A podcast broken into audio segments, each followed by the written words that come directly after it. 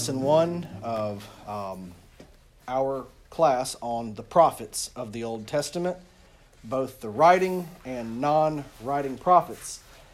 Uh, you have two sheets in front of you. One is just talking about prophetic and apocalyptic literature in Scripture, and the other one is a timeline of the Old Testament prophets, half of which you got last class if you were in it, because it dealt with the books. We were studying the books, but we're going a little broader on this class. We're not just talking about the books, we're talking about prophets who didn't even write books, who were just recorded in Scripture.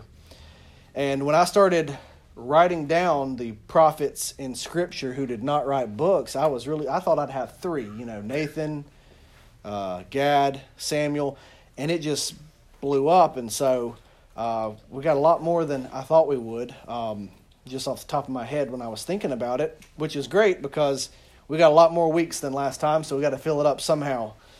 Does everybody in here have the two sheets? If not, I've got them here. But well, let's get started. I said we were going to review prophetic and apocalyptic literature from Scripture. This was from lesson five in our last uh, class on the genres of Scripture. Uh, as I said this often in seminary called hermeneutics but we didn't want to use big words in church and confuse people um, or have anyone ask where is hermeneutics out of uh, equal access. So we just decided to call it uh, genres of scripture uh, last time. And I think it turned into my favorite lesson was the genre of apocalyptic and prophetic scripture. Y'all come on in. Y'all can't catch all my cheesy intro jokes, but oh, just shucks. just be just be well aware they were funny. At least three or four people laughed. Thank you. So, prophetic and apocalyptic. Uh, we're talking mainly about the book, the books of Isaiah, Jeremiah, Lamentations, Ezekiel, Daniel, Hosea, Joel, Amos, Obadiah, Jonah, Micah, Nahum, Habakkuk, Zephaniah, Haggai, Zechariah, and Malachi, or as I often refer to him, Malachi, the Italian prophet. Um, I ripped that off of somebody. Yeah, I ripped that off of somebody. So there's also uh, some books in the um, New Testament have some apocalyptic uh, elements, such as Revelation, Jude, Second Peter. And then the second half of Daniel in the Old Testament, also some passages in Judges have apocalyptic uh, characteristics. Apocalyptic, a, a lot of times we misuse that word in modern English. We say that that movie was apocalyptic because it deals with the end of the world. A nuke went off somewhere and society fell apart. People were roaming the wastelands and scavenging car parts. It was apocalyptic that's not what apocalypse means in Greek. Uh, apocalypse in Greek comes from two words, apo meaning from or, or away from, and then uh, kalupsis or kalupto, which means to uncover something. So you, un, you uncover something, you reveal it, thus the word revelation. Um, I've given this image before when we have Lord's Supper, you see it on the table back before the days of COVID under a sheet and somebody new would say, Well, what is under the sheet? And when you uncover it, you apocalypse what is under the sheet, you reveal it.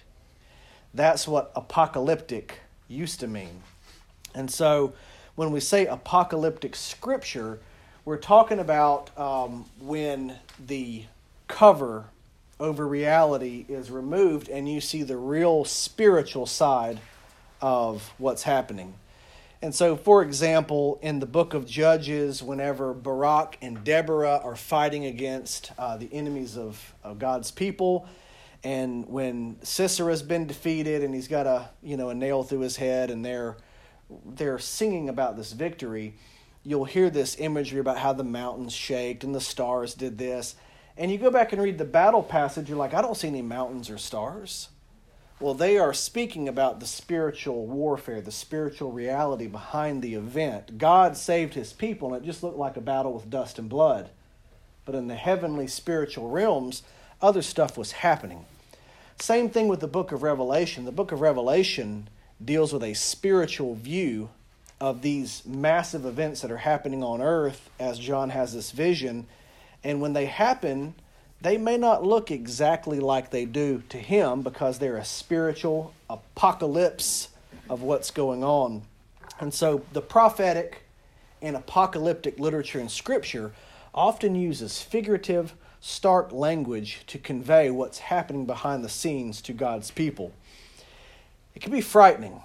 Uh, I remember when I was a teenager and we, me and my friends would read the book of Revelation and we'd talk about it and then we couldn't fall asleep. Stuff would crawl on the you know ceiling when you're trying to go to sleep or the next day something in the newspaper would look like this is what we are talking about of Revelation and we would just go, you know, trying to find a fulfillment of prophecy in every little newscast.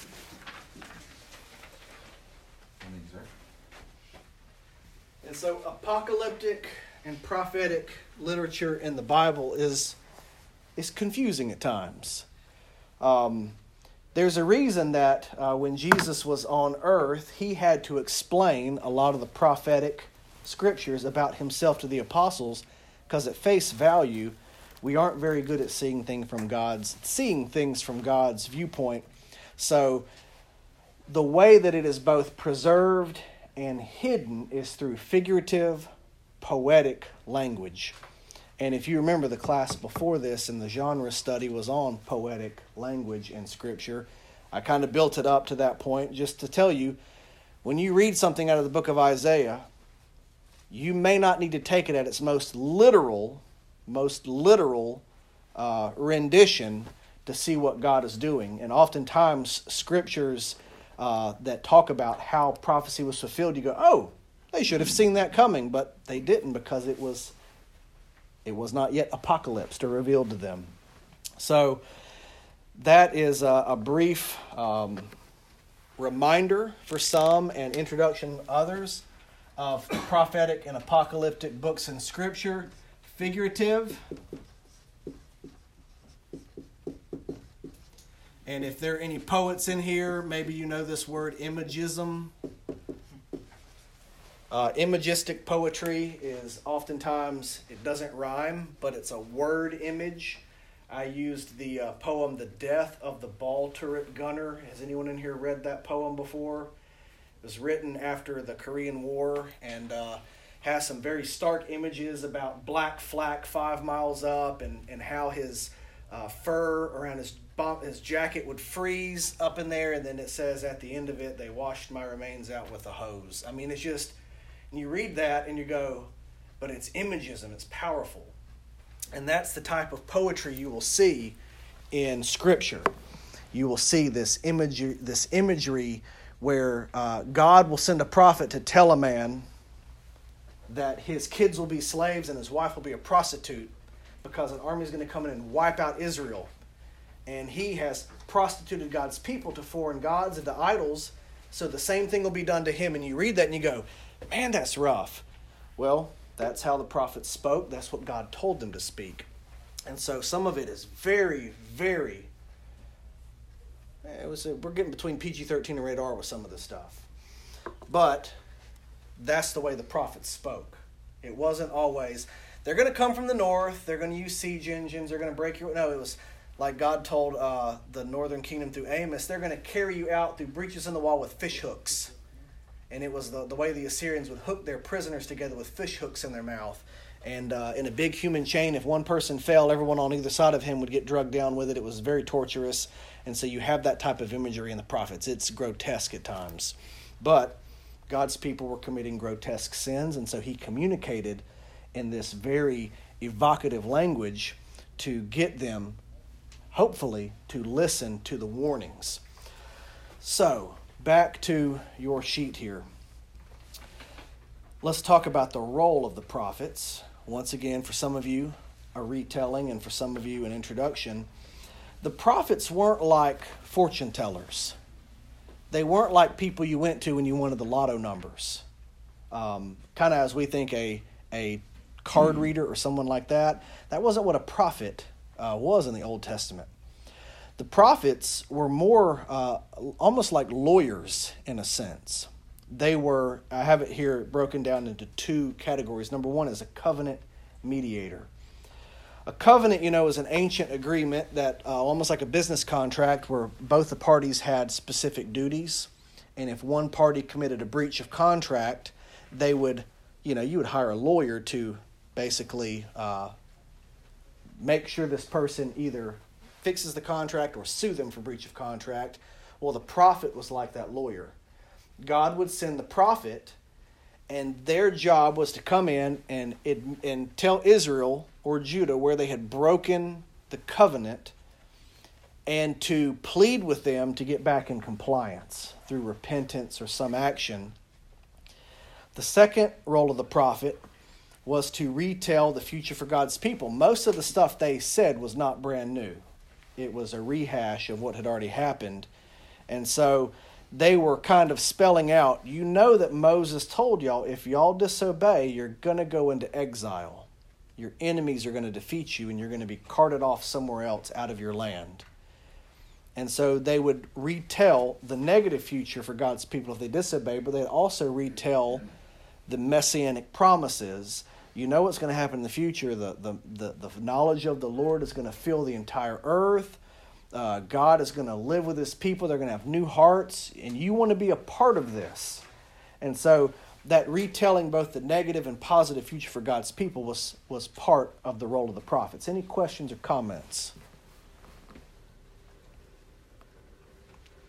Now, there is some future telling that happens where God gives some prophets knowledge, but that wasn't their main job. I just don't want y'all to think that the prophets are going around going, You're going to have dinner tonight, and it's going to be warm.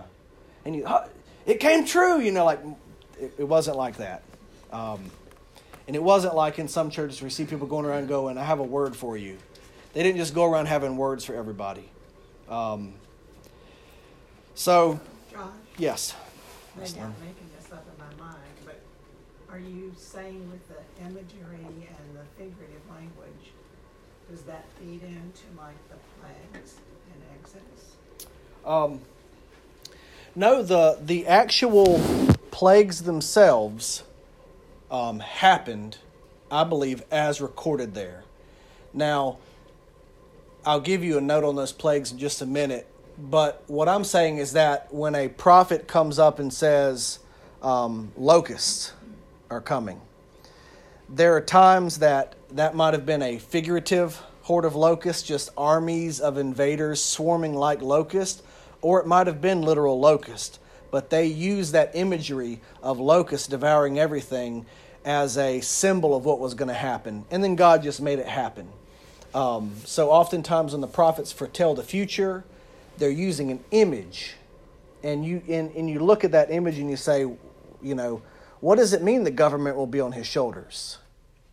Like the foretelling of the Messiah. What does it mean, wonderful counselor? Uh, you know, these, these words carry a lot of weight and they're just painting an image like like a like a snapshot of what's going to happen it's not really spelling out a chronological um, map now about the plagues um, and off the top of my head i can't remember the exact gods it corresponds to each of the major plagues against the egyptian pharaoh for example like the river uh, filled with blood I believe I've read this, and uh, I'll check up on it for next week. But they corresponded to Egyptian deities, where God was one by one showing the Egyptians, "I'm bigger than your gods." You know, like, uh, like I know the frogs had something to do with an Egyptian god, and so uh, those were symbols. Those were they actually happened. They were real events, but they're also symbols of God saying, you know, who else in your pantheon can you throw at me? I'll I'll take care of that too. So let's get back to this uh, apocalyptic literature. And good question. Anytime you got a question, you know, cut my teeth teaching youth for all those years, I'm good with distraction. You know, I can generate more distractions than you can introduce into my mind. So please ask away. Apocalyptic literature deals more with uncovering the physical blanket over reality and showing the spiritual nature of events. An example Daniel and the kingdoms. Remember, he saw a statue with a gold head, um, you know, different chest, thighs, and then the mixed clay and iron, which is is right there. Right behind. right behind me. Yeah, that that he saw uh, was a way of conveying the spiritual nature of all the kingdoms that came thereafter, and so apocalyptic literature works with these symbols to show us what's going to happen, not by spelling it out, but by giving powerful images that God then reinforces through other prophets.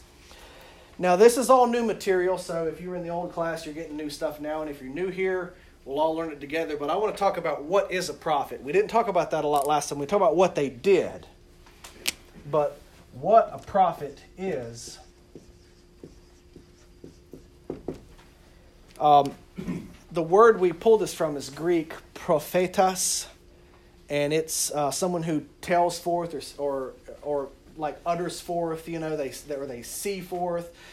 Um, and it, it encapsulates four Hebrew uh, phrases or words.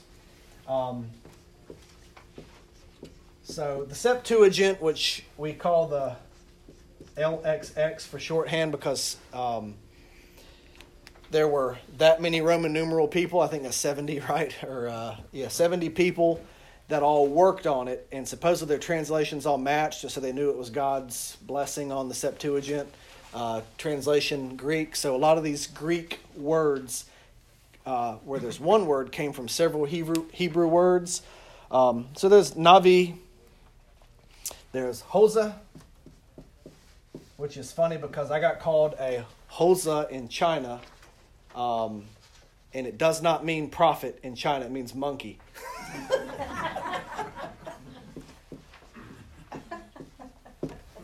uh, Roa. I'm glad you. I'm, you're laughing too long. All right. I, you, you're not. You're not supposed to uh, uh, laugh that long at a joke about me. All right. Um, and then, man of God. I believe it was uh, Isha Elohim. I can't remember if it was Isha Adam. Uh, but anyhow, Navi Hosa Roeh. So this means prophet. This means uh, a seer. This means one who sees visions. And then this is a man of God, a man belonging to God or working for God.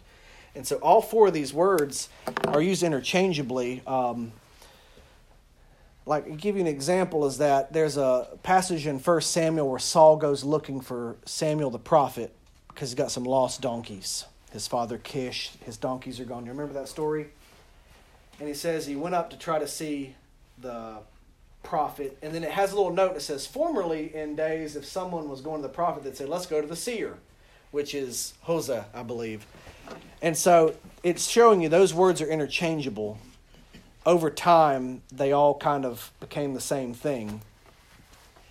So a prophet um, or Navi, Hosea, Roa, man of God, it, it's all used interchangeably.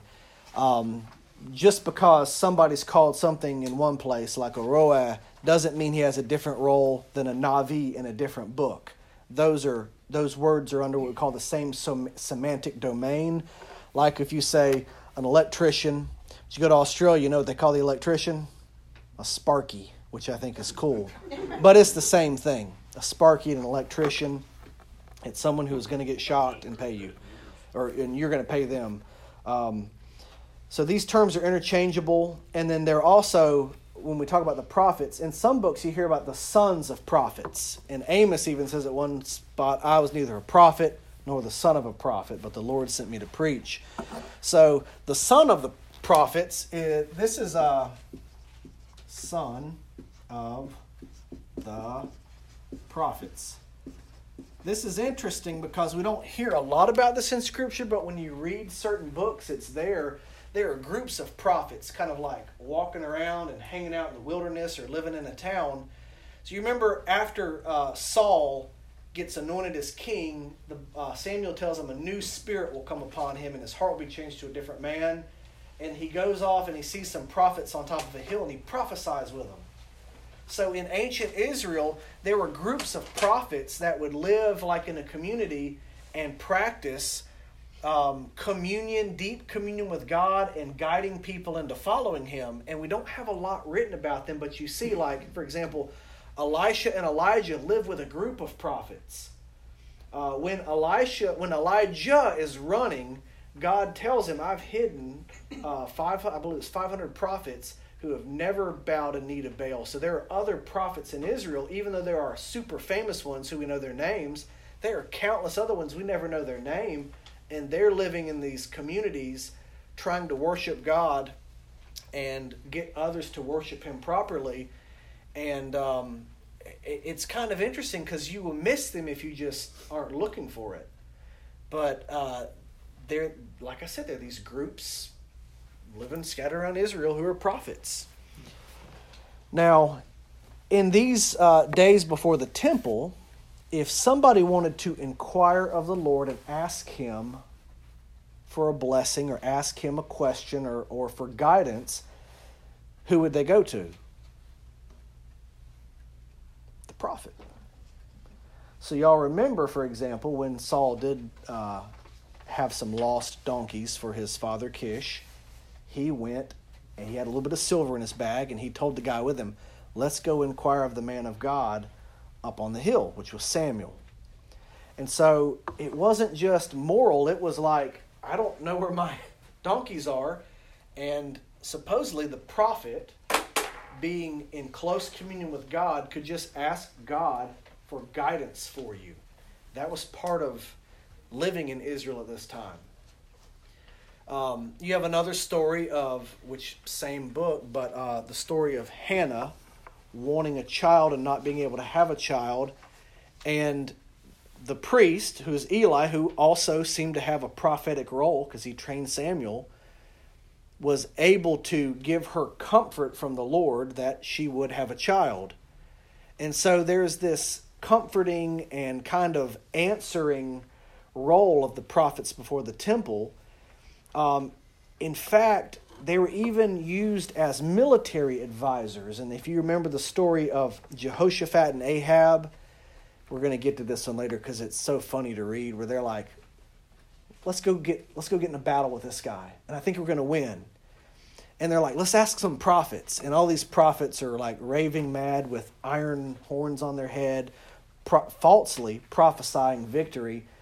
And Jehoshaphat is like, Isn't there like a prophet of Yahweh here? And the king is like, Yeah, but he always prophesies bad stuff about me. I don't want him. they bring him in, and he just tells them, You're going to lose. So you would also ask a prophet at times for uh, military input. Um, sometimes, if a person was afflicted by a disease, like Naaman the Syrian, he was a famous general for the king, he had leprosy. And he went to Elisha in Israel and asks him, How can I get cured of this disease? And so you would ask for a cure for a disease at times from a prophet. Now, this is odd to me because I started thinking about this when I was preparing the lesson. and I'll ask y'all and try to try to find your best answer for me. If you remember the first five books of the Bible with Moses and the law, if you had a disease, what were you supposed to do with it? Remember, there were these diseases that would keep you out of the temple, or when the temple, you keep you out of the community around the tabernacle. They would keep keep you kicked out of society, kind of. What were you supposed to do if you had those diseases? Anybody remember? Leprosy is what we're talking about, right?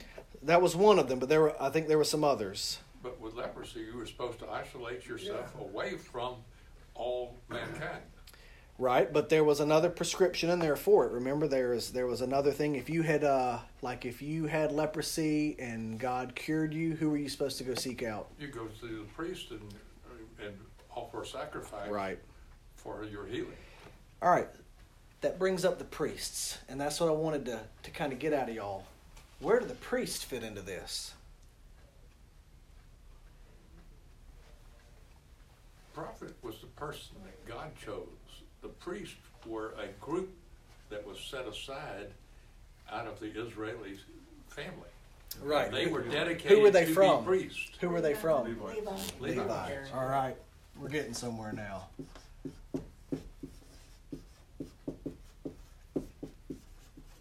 So the prophets were not priests. They were not genetically descended all one from another. They weren't, though there were some from the tribe of Levi, Moses, they weren't necessarily from that tribe. And their function was a lot different than the priesthood. Both were necessary. But it's just interesting that as I was thinking about this, the prophets really did a lot of different work than the priests.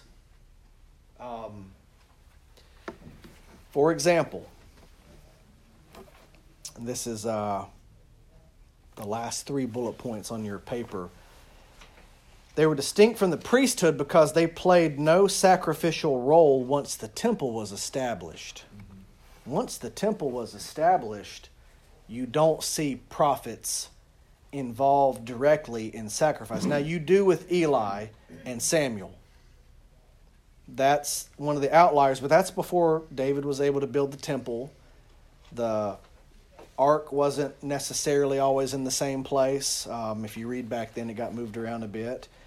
And so I guess that under Eli, Samuel played some type of priestly role because of his training. Also, um, the priest dealt with God's revealed word in a sacrificial sense. Moses told the priests what to do, and they memorized it, and that's what you did. You came up there with a problem, like you're cured of leprosy, you, you got a prescription, do this, do this, do this. You came up there after purifying yourself from some other ritual uncleanliness, you came up there asking forgiveness for a sin, you had a certain prescription that you did. And so the priests answer the question what does it take to stand in right relationship with God? How can you stand before God as His people and fulfill? I think I, oh, I wrote it down in my head. Fulfill the covenant. So the priests deal with the covenant and how do you stay in that covenant? That's the priest's job. Oftentimes, if you read commentaries or Bible study material, they'll talk about the the cult. They, they're not talking about like Jim Jones or anything or drinking Kool Aid. They call the cult the temple and tabernacle and the sacrifice of animals the actual like ritual sacrifice that the Jewish people participated in. That was called the cult. If you read um, a lot of old commentaries, they talk about the temple cult, the cult system. There, like I said, it's not something from the '80s; it's something from way back. You know, that was the actual sacrifice. The prophets weren't involved in that. The prophets were not, for the most part, like I said, except Samuel. Um, they were not involved in the cult. They were not Levites, most of them. What the prophets, so the priest is saying, stay in the cult, I mean, stay in the covenant, fulfill that through the cult, through the temple, through the sacrifice. The prophets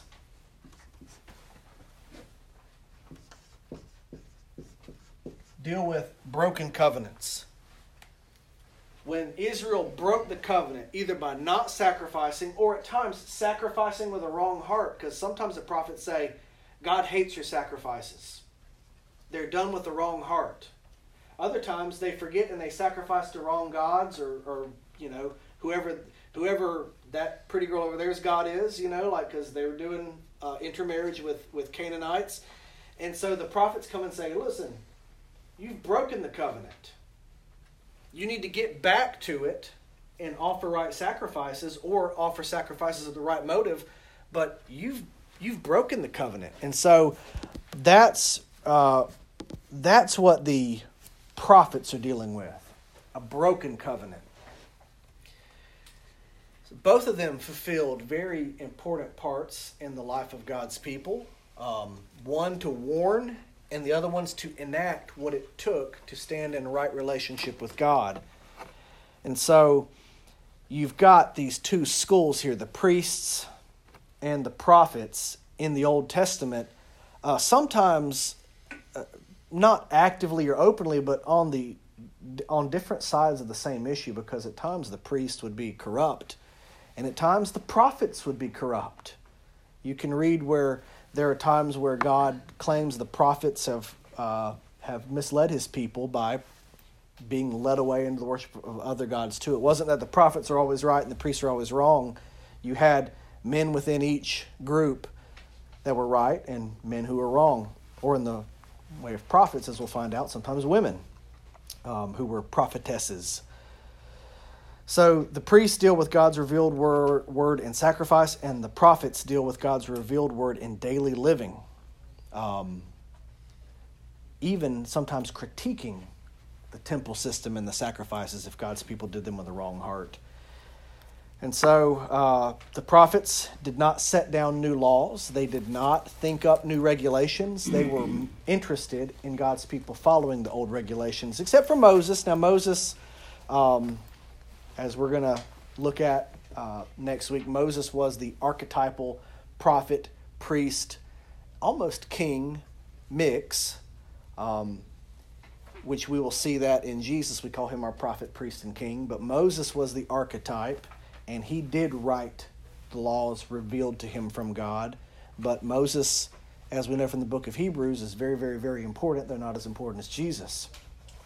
Um, he's the uh, he's the prototype, and Jesus is the full type. Remember, we talked about typology last semester.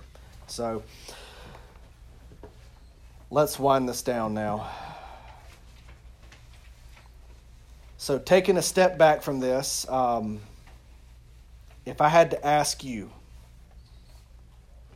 when we deal with a prophet, are we dealing with somebody who makes new scripture, who makes new revelation, who makes new laws? No, right? We're dealing with somebody who looks at the existing laws that God gave and says, You have forgotten this. Second, are they telling the, a new future? Are they just making stuff up that's going to happen? You know, nope, they're retelling what God has shown. Um, they are reinforcing God's previous revelations. Do we have any questions, any comments, or any clarification that we need on the role of a prophet? Or any stories you can think of in Scripture. This is, a, this is the tough part. I've just told you the general pattern, and I've said that what a prophet does exists somewhere in here, and so we're going to find stories that are mainly in here, but we're going to find some couple of stories outside the box because Scripture is just filled with wonderful twists and turns. Um, like I said, there's there's even a prophetess in Scripture. Um, there's some in the New Testament. Um, but there's never a female priest because the priesthood is closed to males. Um, so we're gonna we're gonna find. But any questions or anything you can think of, any stories that you say this story doesn't quite fit in this framework to me, let's talk about that. It's open for questions. Go ahead.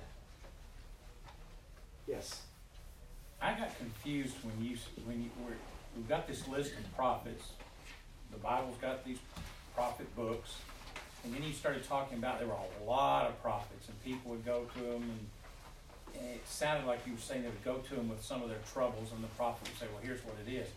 What's the difference in a in an advisor that's an accountant or a medical or a, a psychologist or anybody that just has learned how to advise you in your time of trouble? So the difference between a wise counselor and a prophet would generally be, I think, in, in two ways. Number one is David had counselors. If you remember when he went into a civil war against his son Absalom, there were two counselors in his, uh, in his circle. One was named Ahithophel, and one was named something else that's escaping me right now. But Ahithophel is the one who gave such good counsel that the Bible says inquiring of Ahithophel was like inquiring of a man of God. Like that's how wise he was. It was almost like you were going to a prophet or to God himself. He just knew the right way to do stuff. You remember that story, Jeff? And so, because what happens is David sends back his second best counselor to confuse the counsel of Ahithophel because Absalom goes, What should we do? And Ahithophel says, Go right now, take just a few men and just go pursue your father right now and find him and just slaughter him and leave everyone else alive, and the, the nation will turn to you. And the other guy goes, Usually he's right, but you got to remember this and this and this. And, and he gives bad counsel. And Ahithophel is so sad, he goes home, sets his house in order, and hangs himself. Y'all remember that story? We're, we're into obscure Bible stories today. It's in, uh, I believe, Second Samuel. Like a Was cornered he? lion Yeah, he says he. he- That's what. That's what the second build counselor. The second counselor goes. He's not even with the men. He's hiding somewhere in a pit. You won't even find him, and a couple of your guys will die, and people will start running back, going, "There's a slaughter amongst the followers of Absalom! Run, run!" And he's he he just he works them, and the other guy is so sad he hangs himself. But he was a counselor, not a prophet, so there is a difference. The Bible notices a difference, but there's also a similarity because the Bible notices that his counsel is so good it's like that of a prophet. All I can tell you is that a prophet is is touching on when when they ask a question, they're touching on information outside of what human experience can give you.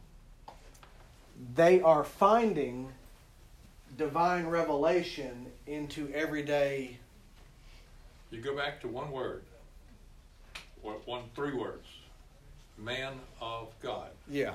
A prophet can only be a prophet by being appointed by God. And they are speaking on God's behalf in what they are saying, not in their own right. And That's what a prophet is doing. He's prophesying God's word so that we, man can know what God wants them to do under the circumstances. and the sons of the prophets, these groups of people who used to roam ancient Israel worshiping and bringing people into fellowship with God in a different way. Like I said, we don't know much about them because they're just kind of mentioned off and on throughout the Old Testament, but they lived some different type of life than normal people. I don't know if they were in just a big wandering group or if they lived almost like in a monastery type situation. But when people talk about them, they knew stuff and connected with God in a way that your average Israelite did not. They were appointed to a special office, much like a priest. And so, like Charles said, they were a man of God. They represented his interest and had access to some of his power to do what needed to be done, or if you ask them to help you. And so there's some overlap, and some prophets were just counselors who had a prophetic ministry. Some had, you know, some were of probably less earthly good and more spiritual good than others. Um, but that's that's a fair question. I think there was some overlap, and the Bible still sees a distinction. Well, historically, are some people prophets after the fact because they got it right? I don't think Not that these big ones, I'm talking about the little ones, I, I don't think that uh, like military advisors. right. You know, we, we got advisors right now advising the military is what's gonna happen and, And some of them would be right. And someone will be right, right so, man, they're, they're wise, they must have tapped into source, but Well, the way the Bible presents the prophets, the writing prophets, is thus saith the Lord. It's not thus prophesied Isaiah correctly, whereas I'm just making up a name because there was a Baruch. Baruch got it wrong, Isaiah got it right, so we got his book and Baruch's got buried. I don't think that's what happened. Um, and I don't think that's what Scripture gives us. There were false prophets. But most false prophets in Scripture, it's not that they read the bones wrong or something. They were they were not like the ones we'll talk about in uh, the two pro- uh, the prophets in Second Kings. They they did not prophesy for God. They were prophesying for other gods. The prophets of Baal were slaughtered, Right. of one day. and and it wasn't that they got it wrong and the other prophets got it right. They were prophesying for a di- they were covenant mediators for different organizations outside of God's domain. And so the reason they were wrong is that those domains got beaten. Um, There's a difference between uh, making an educated guess and prediction about what's going to happen, and uh, as he was saying, being a man of God that's giving the "Thus says the Lord" with the definitive. Here's what God says is going to happen. And- I think that's a little bit the difference that a lot of these advisors are kind of it's just- looking I over think- things, making. To me, the word prophet, you can use it in a broad sense of anybody that says they can foretell the future or prophesize. But that doesn't mean they're gonna get it right, and that doesn't mean they're, they're tapped into anything special. They're just prophesizing the future.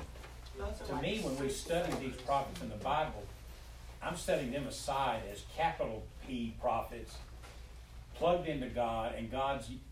I couldn't have taught Ezekiel without, in, if any of you taught that series we got just came out of, we're now in Daniel, without having a feeling that I'm not talking about Ezekiel telling these people what to do. I'm talking about God telling these people what to do through Ezekiel, right. whether he liked it or not.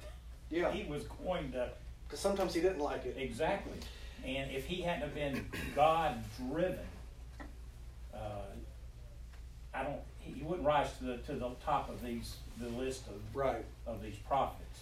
Now, one thing you made me think of when you talked about just good advice, there is a biblical genre of good advice that usually wins and has survived the test of time, and that's wisdom literature. Uh, Proverbs is filled with them, Ecclesiastes, Song of Songs. Um, that that wisdom literature is stuff it's just good advice that has risen to the top. It is uh, godly living under the covenant, but it's you know the the Bible never tells you how much to invest in your business. But the Book of Proverbs says, hey, if you do this, it's generally more likely to work out than if you do this. You know, build your barns first, then your castle, you know, your house. Um, and so there there is a place in Scripture for wise advice and good advisors and a and a sharp accountant, but prophets aren't the same. Um, you know, in many, many ways, uh, I don't know that this is this is true, but the prophets generally seem like creative type people. You know, you talk about creative type people.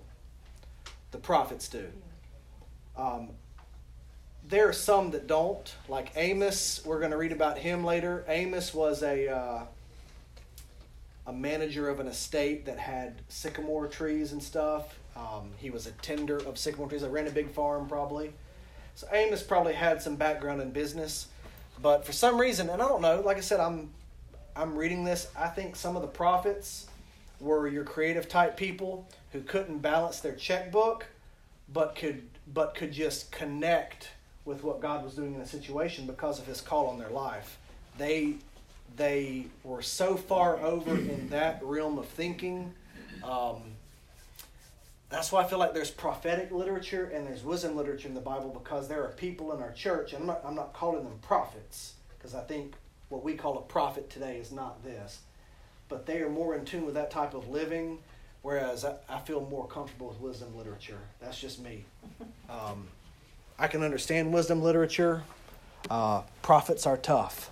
Prophets are hard to read. Um,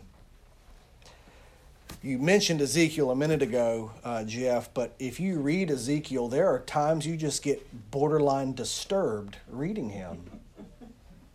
And and you think like that would be terrifying to live that way. But he couldn't live any other way. His office from God, his call on his life, and the commandment of God to him sent him to do those things. Um, Isaiah uh, is a little different than him. Isaiah, you know, was actually in an administration of three or four different kings. I think it's four different kings, and was pretty well connected. He was probably an aristocrat and a well-to-do figure, but his prophetic ministry was much more political than dealing with people walking down the street. So the prophets are all different. Some of them are easier to read than others. My favorite, I've told you before, is Amos, partly because I've studied it, but also just it's beautiful poetry. Then you read Jonah, which Jonah's an interesting problem. You read Jonah and you you just think like Jonah's one of the most obtuse, difficult people to work with. He's more concerned about a vine that's wilting than a city full of people. but God had calls on each of their lives, and they, they lived out those calls through their personality in different ways. Any more questions?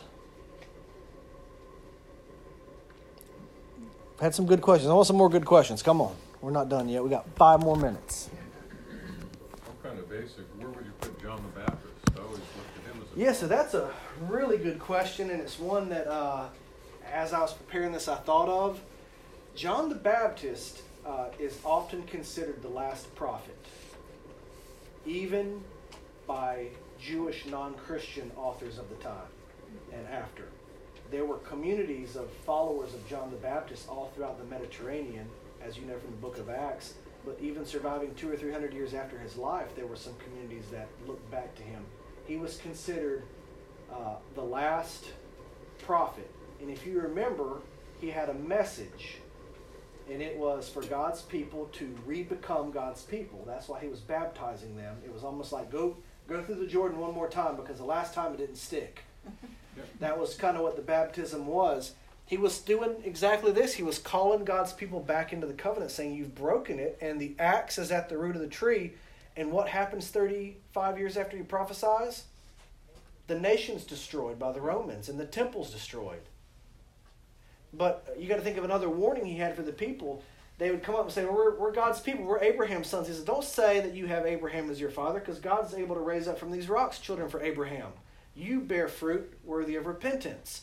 So he was calling God's people back to true covenant membership. And, and many people heard him, and because of that, followed Jesus. So he was a very successful prophet. Um, but he was a prophet. And should probably be on this list, but I was focused on look the Old Testament, you know, and uh, you've also got Philip and his I think his daughters and and Agabus and several other prophets in the New Testament. But when we get in the New Testament, we're dealing with a little, little bit different of a bird than the Old Testament covenant mediator, and so like I said, there are dots outside the circle, and I'm giving you kind of like a big picture the the details, the little edges that fall outside the peanut butter and jelly sandwich. Those are always the best parts. But um, you know, No, thanks, John. very good question. Who is who is the greatest saint ever born of woman, not in the kingdom of God, according to Jesus? Truly I say Elijah. to you, among those born of women, there has risen no one Elijah. greater than John the John the Baptist. Baptist. Right, John the Baptist, who was Least in the an Elijah. When God, when God takes you specifically and takes you to heaven and doesn't let you die, you know who's number one. So people ask the question about the link between Elijah and John the Baptist, and I think when we go over Elijah, I am I'll I'll deal with that, um, even though it brings in the New Testament.